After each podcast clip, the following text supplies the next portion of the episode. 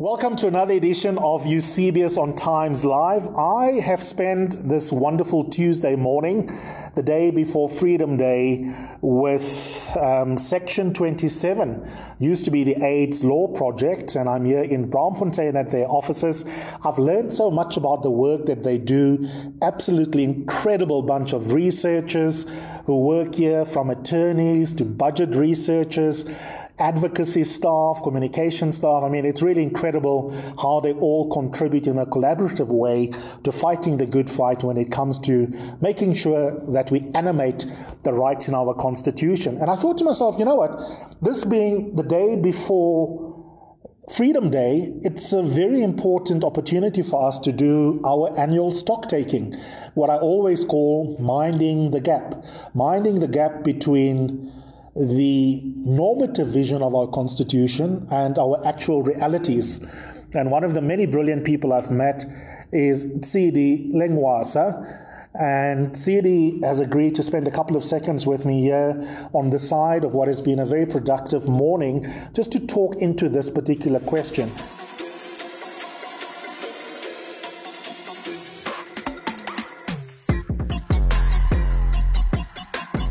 Listening to Eusebius on Times Live. That's this latest podcast on Times Live. And it's me, Eusebius McKaiser, exploring the major issues of the week. That means you're going to hear a lot of law, politics, and ethics, how they intersect, and how important these stories are in the life of all South Africans. When people zol, their children must know these are sellouts. They put saliva on the paper. Mr. Julius Malema whispered and said, Sing it, sing it. And then they shared that zone. No, I'm not going to apologize. Can I have my iPad, please?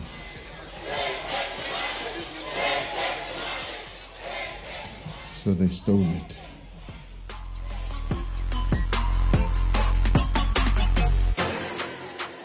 We could spend hours on this question, Tsidi, but um, I want to get a couple of your personal thoughts out. Obviously, you work for Section 27, but you have a deep personal interest in this stuff yourself. Thanks so much for coming on Times Live. Thank you for the platform, I want to start firstly by you introducing yourself. I mean, you are a young black South African woman who could have chosen any particular career. What brought you to Section 27? Is it an interest in human rights, or are you just fascinated by numbers regardless of the industry?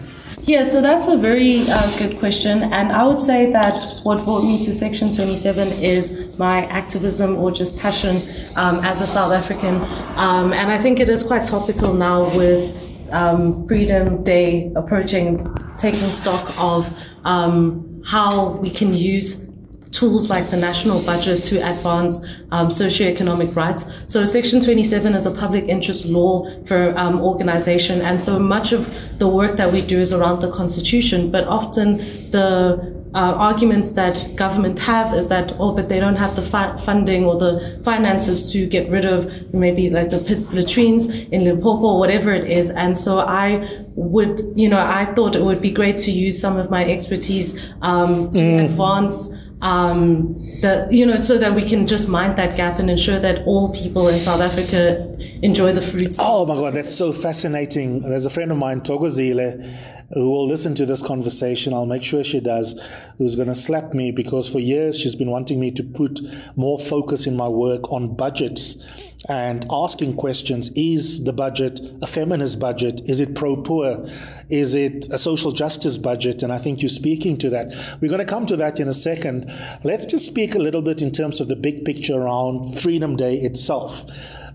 For you on a personal level what does freedom mean Ooh, so um, this answer. um, so freedom for me, um, as a born free. Actually, I was born um, in 94. And I think it's just the idea that well, apartheid is over, but also like the legacy of apartheid um, be overcome so that everyone in South Africa, everyone who lives in this country, um, irrespective of where you come from, how you, your social identifier, um, you have equal opportunity um, to participate and enjoy the fruits of the hard earned freedoms that we've gained. Yeah, I mean, it's such a robust concept in political science as well as in law. And it means so many different things for so many different people. But I think we can all agree on some baseline bits that needs to be put to the bones of the concept. I don't think uh, political rights alone can define our freedom. One of the things that I really love about our constitution, which is also why I love your organization that you work for so much, is that we decided in the 90s that freedom cannot only be about civil and political rights, because as important as it is to have universal adult suffrage and having our parents vote for the first time in 1994, ultimately we want, as Amartya Sen might say, everyone's potential to be realized. There's no point in voting regularly if you are living a life that is one of destitute, right? Exactly. No, that's absolutely true. And I think um, you are right that when we do talk about freedom, it is the conversation tends to be quite political um, or you know socioeconomic rights, but we don't talk about economic freedom enough. Um, and so whenever you know we look at different areas um, of like the education, the right to education for all, or access to healthcare. Um, but when we think about economic participation, um, especially in a country where we're now seeing the, you know, we're seeing the fallout unemployment is so high, but it also disproportionately impacts. So certain groups tend to bear the burden um, of an unequal economic system. And what you know, apartheid was as much of a discriminatory and like from a hmm. legal perspective, it was also about, you know, the budget, about like economic prosperity for one group over the other. Um, so yeah. You know what I find really interesting conceptually is how you've just differentiated between civil and political rights, then socioeconomic rights, and then economic rights proper, almost on its own. Because when we think about socioeconomic rights, the budget is already implicated. But we'll come to that distinction in a second. I think that's interesting. I just want to pause over something that you've said um, at the risk of mansplaining your excellence. It is so important, isn't it, that when we talk about making amends for our past, that we also talk about economic justice. I, I find it mind boggling how many people are uncomfortable to talk about economic justice when we want to talk about questions of making amends for apartheid and for coloniality. It is almost as if you are creating an awkward situation in a conversation if you move from civil and political rights to saying, let's talk about the land question. You know what I mean? Yeah. What is your position on the land question? For your demographic and your friendship circle that you move in, is it accepted that you can't talk about reconciliation, for example, without necessarily talking about economic justice? Or is it still really awkward to talk about economic freedom? Oh, it, it's definitely still um, quite awkward. I think um, for a lot of for different reasons. I think that um, people that I surround myself with tend to be activists, and so tend to be quite well versed in the law, um, and then quite averse to numbers, uh, which is understandable. Well, I'm on the opposite side of things. I'm like you know comfortable with the numbers, but then when it comes to the law, I'm like hmm, interesting. Mm. but I also think um, what's a especially what when it's more pronounced is whenever we have meetings either within treasury or even like during budget week um, it does get pointed out that oh this is interesting that as a young black woman mm. um, speaking about this so i think one of the reasons why um, this conversation isn't um, you know, we don't have this conversation as much as because of the lack of representation within the space of budget Absolutely. forming. And that's why Absolutely. we advocate for uh, gender responsive budgets or budget processes that mm. reflect the lived reality and the different um, identity markers of people in this country. The two more things I want to touch on to bring this vignette to a close. I, I really love this. You know, when I talk about Freedom Day on radio, on podcasting, on social media, it is all typically around and I don't bemoan this, we mustn't be glib as young people. I didn't vote in 94, so I'm still youngish.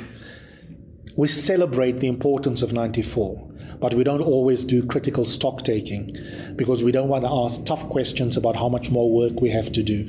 So I really appreciate how much you and I have discussed the fact that freedom must be cashed out in economic, socio-economic, material terms, and not just be about civil and political rights. I think that's that's absolutely fantastic. The same with reconciliation. There's so many people who want to talk about reconciliation, but then they want to leave the room if we say next the land question. But my second last theme I want to explore with you is your skill set is numbers. When it comes to budget allocation, Section 27 that your organization is named after is the part of the Bill of Rights that says that progressively we should realize access to such goods as health and education, for example. We don't see that. Millions of people don't actually enjoy that. Do we have too big a demand for the resources? Or do we have a problem of corruption and poor governance fundamentally? What do the, num- the numbers say? Yeah, that is actually also um, a really powerful point. So, um, just based off of my experience, I don't think that the problem that we have is the numbers or we're asking for too much. Um, because, you know, many other countries, um, and South Africa too, like we, you know, don't want to disregard the, um, the positive steps that we have taken. So education and healthcare are the biggest allocations to the budget. Um, but in recent years, that allocation is decreasing or increasing at a decreasing rate. Um, one of the issues that I, I would say that we face or that we're seeing in those countries that there is a lot of allocation, but the biggest problem is that the way that money is spent um, does not re- um, translate into the realization of those rights to education and healthcare. Um, we are noticing, or and I think Treasury has noticed that too, is that there's lots of underspending of the budget, and so it, it appears that provinces, especially uh, traditionally more rural provinces or undercapacitated, they don't even they are unable to spend the budget and so lots of money like millions gets returned See, that makes me depressed. I, I, I have to ask this as a footnote question, even though I wanted to ask a, a different last question, which I, which I still will if we have time. Are you telling me that besides corruption in our country and all the stealing and state capture that we have, not only are money stolen from the public purse, but a lot of the money that is not stolen is wasted because of technocratic inability to spend it? Yeah, so even if we were able That's to criminal. yeah, if we were to recoup all the well, as much of the money from corruption, then it is a problem of like what capa- like do we have the capacity Wow. to actually utilize that funding?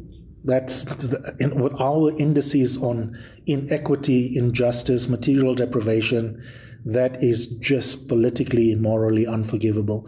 The last question I want to ask you, I, I don't know how you're going to answer this, given what we've just said. Are you are you optimistic about our country as a as a young South African? You you you are so brilliant conceptually. You've told us that you have fluency in numbers. You're clearly also fluent in the concepts that people who are good at numbers are not usually fluent in. You could have a career in corporate if you wanted to. Given your deep commitment to social justice, but the reality that you've just pictured for us with monies that are stolen, unspent, lack of budgeting skill, how do you feel about the future of our country, honestly, between us girls? Um, surprisingly, contrary to maybe the um, issues that I've raised, um, I'm actually very optimistic about the future and the present um, because of the work that I do, the people that I work with. I've seen, you know, just we've made such huge strides, and I'm always inspired by that work. And I, it, it inspires me to think, oh, how can I do better? Because I, yeah, I'm just really inspired by the people that I'm around. When I see our generation, at first it did seem like quite a well, born free is like quite.